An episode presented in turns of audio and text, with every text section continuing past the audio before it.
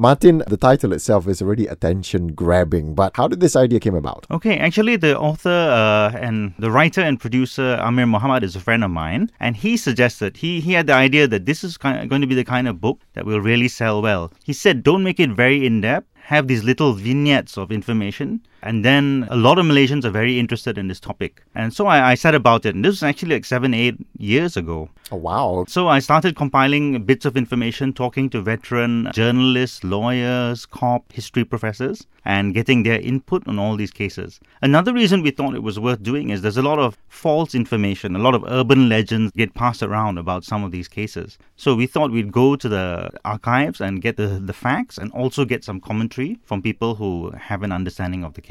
Looking at this book right now, it doesn't look that thick, but we're talking about 42 high profile cases in Malaysia. And it goes as far back in time as to 1875, which is about the murder of British resident of Perak, J.W.W. Birch. Now, that's a long time. How do you source for these information? I mean, was it tough? And I'm sure it's not just based on reading history books. Yes, certainly the first few uh, mysteries in the book, we've gone and spoken to historical experts. One of the key people who helped me in this book is the late Professor Khoo Kay Kim. He gave me his insights uh, into the background of, of these early cases. Another one is Professor Shamsul Amri uh, Baharuddin. Between the two of them, they were able to give me the context of the historical cases. How long did it take for you to complete this book? Okay, Amir was there at the initial stage. He gave me the idea, and then right. eventually uh, he wasn't part of it. Right. Largely myself and Andrew. Yeah. Uh, Andrew was, was a veteran crime reporter for many years. He's been on, you know, for example, Bentong Kali, Mona Fandey, Kenny Ong, those kind of cases he was covering at some point. He might even be on the scene of the crime a short while after it has happened. So from the mid 90s to the mid 2000s, he was very close to these these high profile crime cases. You know, these names that you just mentioned just reminds me of my schooling days. I remember these cases, reading it. They were big headlines. Yes. And when you say grip the nation, it did yes. grip the nation. That, that, was time. definitely one of the criteria. Every one of the cases in this book, when it at the time it was happening, everybody was talking about it. It was full of speculation. You couldn't get away from it. And of course, uh, we have to be sensitive because the people's lives are, are involved, and it's not just those who may or may not have committed the crimes. It's the families of the victims in particular. All right. So you yeah. mentioned that this idea cropped up about eight years ago. Why did it take so long for you to produce this?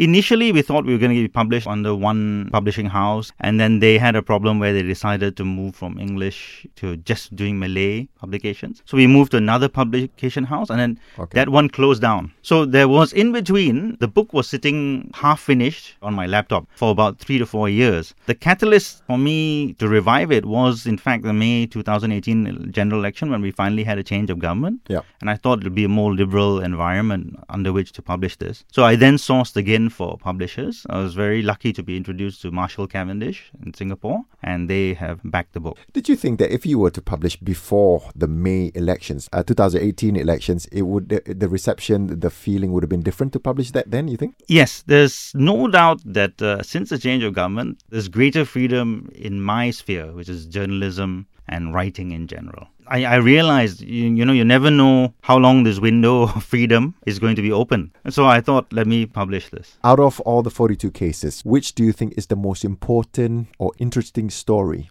Two very different cases which stand out. One is, is a case of child abuse. It's a baby who was found dying in a hospital toilet and he'd been brutally beaten over a period of a couple of months. Uh, they tried to save him, but they couldn't. And so that case, I was actually a teenager myself when the case broke, but I've never forgotten the images of the baby struggling for his life. That is something that is very emotional to cover. When you actually realize that people, there are adults out there who are hurting small children to the point of death. And in fact, when I interviewed the late Karpal Singh about it, even he got very emotional. He told me it's one of the worst cases, and you know, we both teared up a little. So that is a case that is always stuck in my mind. This is the case of baby Bala died in May 1990.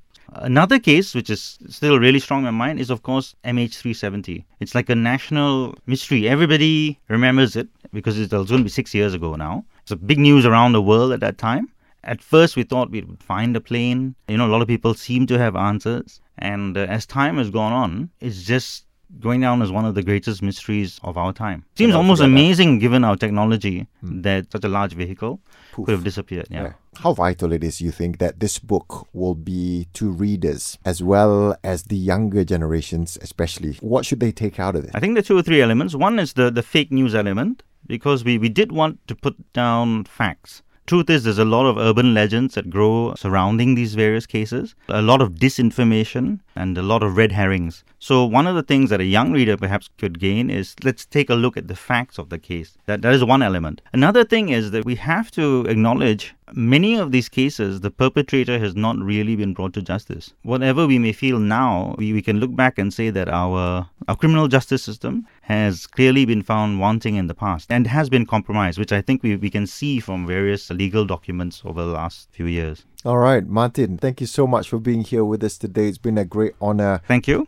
KK, uh, US Iran situation is something huge. Everyone's talking about it. Uh, can you tell us why has this US Iran conflict erupted? I think one needs to look at the bigger picture of the realignment of forces, the withdrawal of US from the Middle East and its diminished influence in the Middle East.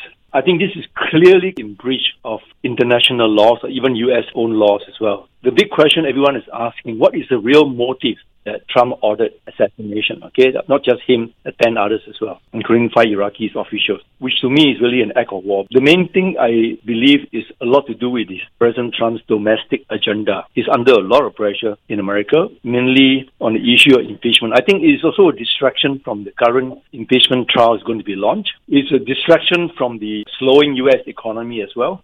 The other motive, I think, is he wants to reassert, this is geopolitical. He wanted to reassert a U.S. influence in the Middle East.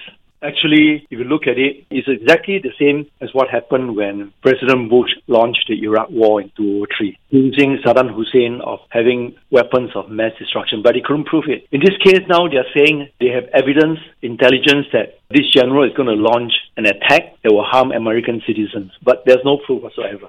How is this conflict going to impact the world? Some on social media are also saying things like, you know, it could erupt uh, a World War III. Well, of course, there are signs of it. You cannot say it These are all speculation. You know, all it needs is a trigger, and the conflict in Middle East, once it involves the big powers, then you will definitely lead to World War III. Russia and China play a moderating role. I hear in the reports that the Russians' intelligence and the armed services will help out Iran if Iran is under attack. That becomes very dangerous. Then, when you get another superpower involved, there's a great tendency that you will spiral escalate into a world war. Well, we are hoping it won't. Thank you so much for that, KK.